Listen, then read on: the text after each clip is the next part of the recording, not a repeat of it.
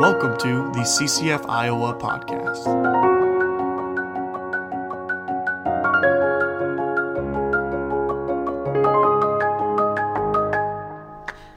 Welcome back to the CCF podcast. We will be continuing our For Everyone series by looking at a couple stories out of Matthew 15. So, last time we were talking about Matthew 14 and, and, primarily focused on the story of the feeding of the 5,000. And this week we're going to highlight the feeding of the 4,000. But before I get into that, I wanted to, to look at the story that happens right before the feeding of the 4,000 because I think it's pretty significant in shaping and, and uh, changing the way that, that Jesus starts to do his ministry at this stage in Matthew. So let me quickly read through verses 21 to 28. And it says, Leaving that place, Jesus withdrew to the region of Tyre and Sidon. A Canaanite woman from that vicinity came to him, crying out, Lord, son of David, have mercy on me. My daughter is suffering terribly from demon possession. Jesus did not answer a word, so his disciples came to him and urged him, Send her away, for she keeps crying out after us. And he answered, I was sent only to the lost sheep of Israel.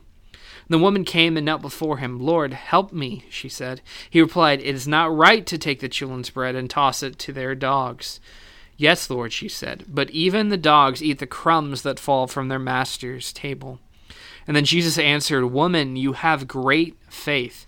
Your request is granted. And her daughter was healed from that very hour. So here we have a pretty interesting um, dialogue uh, thing that happens with, with Jesus again performing a miracle. And, and if you remembered what I said in in our last podcast, that Jesus doesn't do miracles just to do miracles. To, I mean, he even kind of directly says the beginning of this interaction that he was only sent to the lost sheep of Israel, which was basically a way of saying no, I, am not going to help you at this point in time. That's that's not the focus of, of my ministry. That's not what I'm supposed to be doing. And and yet he hears her argument and and then decides, okay, uh, I'm going to heal heal your daughter. And and then says that very moment, once he makes that decision that that she will be healed, she is healed. So remember, Jesus does miracles not necessarily for the person that's doing uh, that he's doing the miracle for although again sometimes it says he just has compassion on people and so he does that but he does it primarily to teach lessons to his disciples most of the time because those are the people that are there and observing and trying to follow and do what Jesus does so, what's the lesson that he's trying to teach here? Well, again, I, I think the place where we find Jesus, uh, whenever scripture says that that this particular thing happens in a specific place i think it always benefits us to to look into that place and what makes this place different than some other place. There's a lot of times that jesus is in and around the sea of galilee but here he's near these villages towns of tyre and sidon. And that's actually an area that that's north of of the sea of galilee. It's actually kind of over by the Mediterranean Sea. Uh, it's it's on the coast, and there's places where the region of Tyre and Sidon have shown up before, and we'll actually dig into one of those stories in a little bit. But Jesus goes up to Tyre and Sidon, and actually, uh, you may have remembered me saying that he was trying to get away to the solitary place when he fed the five thousand. I think largely because of hearing about John the Baptist's death, and he was kind of trying to find a solitary place to mourn. It seems like at this point there's still been people following him and people following in crowds. And so he goes way the heck up north uh, into an area of gentiles into an area where maybe not as many people have heard of him. I think he's still trying to just get away to have time to mourn um, because he's lost a, a relative a friend a teacher in john the baptist Yet, even when he tries to get away, even in a Gentile region, there's a woman that finds him. And here she's described as a Canaanite woman, which is an interesting choice of words here from Matthew. Uh, because honestly, at this point in time in history, there really aren't Canaanites left. There's been lots of other empires that have come into this region and taken over and and quite frankly kidnapped and massacred people. And so the Canaanites have just kind of ceased to exist at this point in time. But she's described as a Canaanite woman. And, and again, I think that's because Matthew's trying to tie us back to an older time, to some older stories, to some other things that have happened in this area before. And so he uses the language of Canaanite, which would also help connect with his Jewish audience, because the Jewish audience understands that Canaanites are not God's people. Because when they come into Israel, when they come into the region that previously was known as Canaan, they drive a lot of the Canaanites out of it. And that's kind of what the whole book of Joshua is about driving the Canaanites out of this region so that God can give them that land. So, her, describing her as a Canaanite woman is interesting. There's another place where uh, uh, the Gospel of Luke, I believe, uh, tells this story, but calls her a Syro-Phoenician woman because that's what the region is known as in Jesus' time. And um, no, it's I think it's Mark actually, because Mark is writing to uh, more of a Roman style audience, and so identifying the, her with the region that is was actually known as would make more sense for Mark to do that. Anyway, Matthew is a Jew writing to Jews, and so he uses language that the Jews would understand a little bit more. This woman is a Gentile; she's a pagan. She's not Jewish which makes sense because when she tries to ask for Jesus to do something, he says, uh, "I was only sent to the lost sheep of Israel." which is kind of basically saying you're a Gentile. You're not the person that I'm supposed to be reaching right now. Um, I'm to say my miracles for, for Israelites, which we've already had tales in Matthew where Jesus has actually done miracles for non Israelites. Um, but that's kind of been more the exception than the rule. There's usually extenuating circumstances or something that that person says that Jesus says, huh, you've got some other things going on. I will do this miracle for you which is what happens here.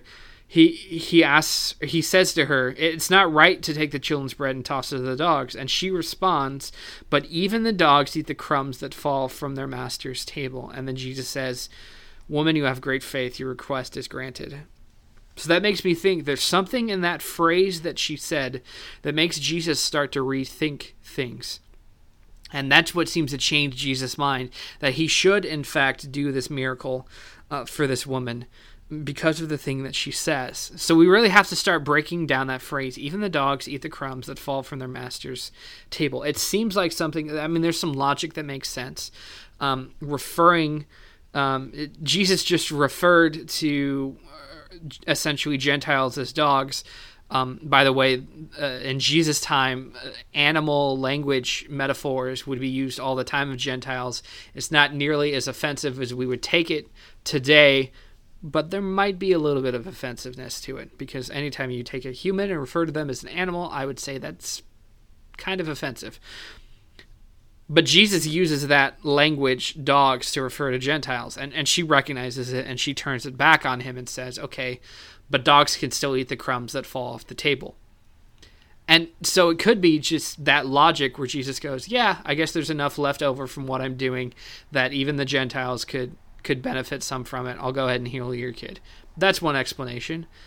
I think what happens is is she's touching upon something even deeper, um, which she I think realizes that she's touching upon, um, that that Jesus notices and catches onto, because there's a story from back in the book of Kings that's about Elijah and it's actually tied to this specific region of Tyre and Sidon. So Tyre and Sidon, they kind of represent the region, but they're two separate cities uh, that are that are a little bit of distance from each other. In between those two cities, that again kind of represent that region, is the city of Zarephath. And and for those of you that that know Elijah and his stories, Zarephath is is a place of great significance for Elijah because there's a point in time when he says there's going to be famine coming on the land of Israel, and what God tells him to do is to kind of leave the region of Israel to to kind of get out of town because he keeps saying things that are really offending the king of the time, who's kind of an evil king and who's looking to get back at at Elijah, and so he says, Elijah, now's the time to get out of town because you've said some things that have upset them and they're actually happening. And so people aren't going to like you right now. So just go away. But the thing about this famine is, is it's affecting more than just Israel. It's affecting the areas to the north of them as well, where Elijah finds himself. And so in the city of Zarephath, he runs across this widow who's gathering sticks in order to make one last loaf of bread that her and her son can eat before they just starve to death, essentially. And Elijah says, which seems like kind of a bold statement, Elijah says, Make me some bread first, and then you and your son can eat the leftovers. So essentially, he's saying, Bring the bread to me, and then you can have my crumbs. Is one way that you can look at this. But the, the widow actually does this for Elijah. And then it talks about how God makes sure that she never runs out of oil, she never runs out of flour, she never runs out of the things she needs to keep making bread. And this actually sustains the widow, her son, and Elijah throughout this entire period of famine. God sustains them in a miraculous way because she was willing to listen to one of God's prophets and give him the first bit of bread and eat from his crumbs. And you could be saying, okay, there's some tie in there talking about crumbs and, and talking about, you know, Gentiles eating the crumbs that, that fall from their masters. But like, how does that exactly say Elijah? Well, that word there from from ma- for master is the same word that's used of, of of a teacher of a rabbi. It's it's that same terminology. And the thing about that word that holds extra significance is from the Jewish perspective and the Jewish thought, Elijah was the first ever rabbi, the first ever person to have a discipling relationship when he brought along Elisha and taught him how to be a prophet of God. And so you've got the Elijah Elisha relationship, and Elijah is referred to as, as the master, and Elisha is the student. So that word master in the Jewish mindset has a significant, strong correlation to Elijah and Elijah's stories. And so her response is referencing in Jesus' mind Elisha and the story of, of the widow of Zarephath and and how God fed them and sustained them. And it wasn't that just that God only fed Elijah and only helped out the, the, the Israelites but God also fed this widow and her son from the crumbs. He fed the Gentiles. He provided for them as well. And so this is kind of her way of saying maybe your ministry is first to the lost sheep of Israel, but that doesn't mean that we can't have some of it too. That doesn't mean that we can't have the crumbs of your teaching. That doesn't mean that we can't have a little bit of these miracles in our homes as well. And I think this might even flip a switch for Jesus. Now, there's going to be some kind of controversy because Jesus is God in flesh and he knows uh, an incredible amount of things. But I think we have scriptural evidence that shows us that Jesus learns. He is human. He doesn't take all of his God powers, he doesn't allow them to advantage his position as a human on earth. He lives out as a human. That's what that Philippians verse talks about how how yet while Jesus was God, he did not use that as something to be taken advantage of.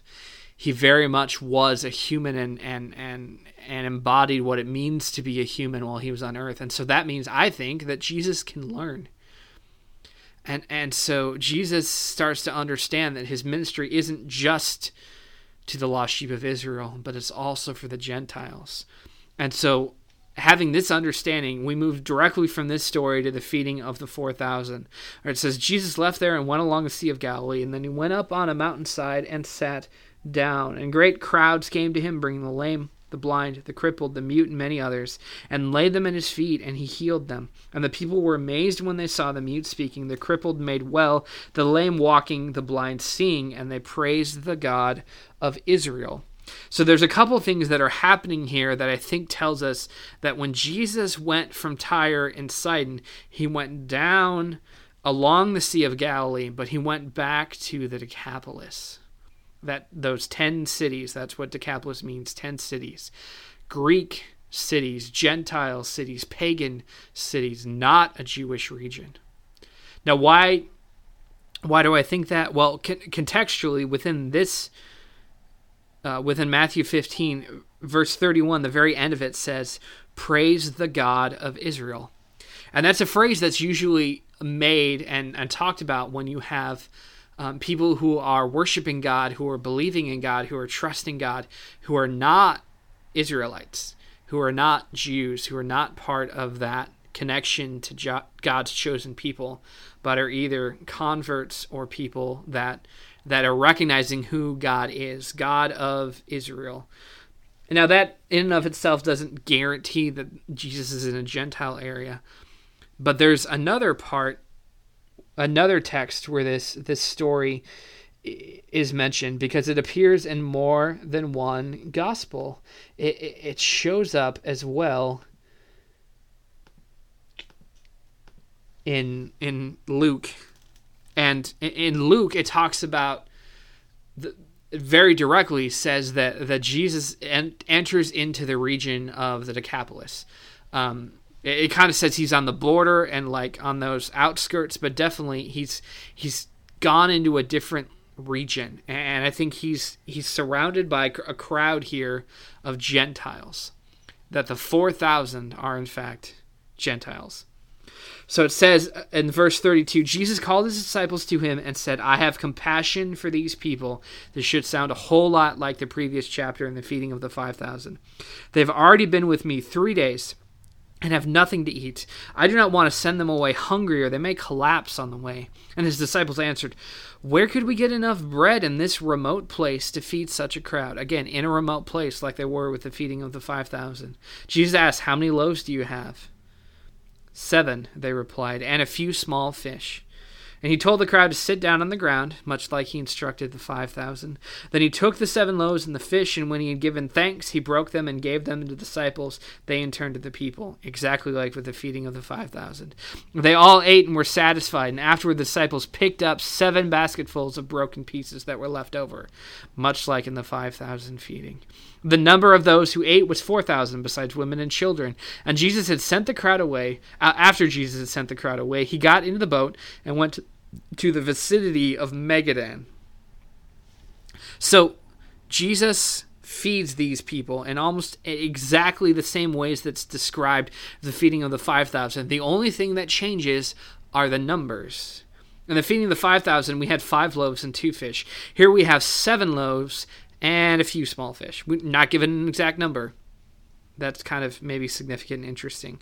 Instead of having 5,000 people, we have 4,000 people. When he fed the 5,000, there was 12 basketfuls left over. When he feeds the 4,000, there are 7 basketfuls left over. I spent a lot of my time in chapter 14 talking about the significance of the numbers in the story and what numbers represent. And in that story, the feeding of the 5,000, 5 uh, is a number that talks about the books of Torah, and so it's a Jewish number that represents the Jewish people. And, and 2 is referring to the tablets of the law that Moses carried down from Mount Sinai. And, and so Jesus is using these metaphors, using these numbers in order to express that he's the new Moses and he's feeding the people of Israel much like Moses fed them with Torah, with the law. That's what's happening there. And they pick up 12 basketfuls. Again, a strongly Jewish number because it refers to the 12 tribes of Israel. So, so God has a, uh, Jesus has enough left over in His teaching for all the Jews. He's teaching a representation of of the Jewish community. But here the numbers are different. Seven uh, sometimes is known as the number of completion. It can represent that. There also has a Gentile flavor to this number. Uh, because in Joshua, when, when Joshua comes into the land of, of Canaan and it says that God is going to drive out these people before you, it names off seven different nations that represent the Canaanite peoples. And so, seven, from a Gentile perspective, can represent the fullness of the Gentiles.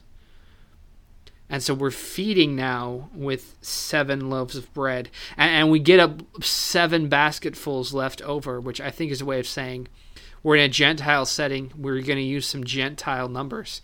We're feeding the full community of the Gentiles, just like we fed the full community of Jews. The same kinds of food, the same kinds of things are being fed. And, and there's seven basketfuls left over.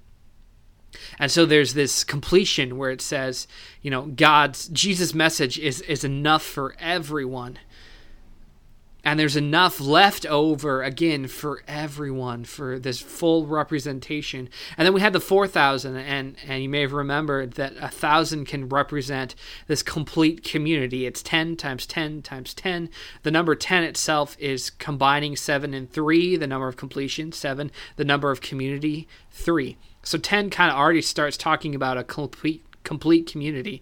And just to further emphasize that it's this complete, complete, complete community, it's 10 times 10 times 10 it gets you to a thousand. A thousand is a Jewish way of expressing all of this particular community. And because it's a four, that's the four corners of the earth, the four points on a compass north, south, east, and west, meaning not here, not part of God's people, but away from here, the Gentile parts of earth. This 4,000 is supposed to completely represent the full Gentile community, yet Jesus is still feeding them the exact same way he fed the Jews. The exact same food source having tremendous amounts left over. There's enough of my teaching, of the way that I feed people, there's enough for everyone. Not just for all the Jews, which he just gave out earlier, but enough for all of the Gentiles as well. And we have some other places, and and chapter 16 has, again, additional stories that I think is expressing how Jesus has kind of uh, changed a little bit of his focus. Not that he's gone away from reaching out to the, to the Jews and ministering to them, and for that to even be his primary focus, I think is very much upon the, the, the lost sheep of Israel. But he also realizes that the Gentiles can be fed too. There's enough of his teaching to feed the Gentiles with the crumbs. There's enough to give them, to sustain them, to point them to God, for them to see what God is doing, and how much God loves them and cares about them. And so he starts making sure that this message is expressed to Gentiles as well. And I think starts to say even more profound things about about what he wants to do amongst the Gentiles when we get to the stories in chapter 16. So Jesus is continuing to minister, he's continuing to have enough, but he's realizing more and more that what he has is for everyone. And he wants to teach his disciples that so that they understand. So that instead of being worried about being in a pagan city, about being in the Decapolis, about being somewhere as worse as Caesarea Philippi, which is where they're headed next, that God is still working and moving and feeding all people. This message is for everyone. And Jesus is going to keep showing his disciples that throughout the rest of the Gospel of Matthew. So keep listening as we hear even more and more about how Jesus' message is for everyone. Hey, thanks for spending time with us today. If you have any questions about what you heard or any interest in learning more about CCF in Iowa, then please email us at ccf.uiowa at gmail.com and we would love to get you connected.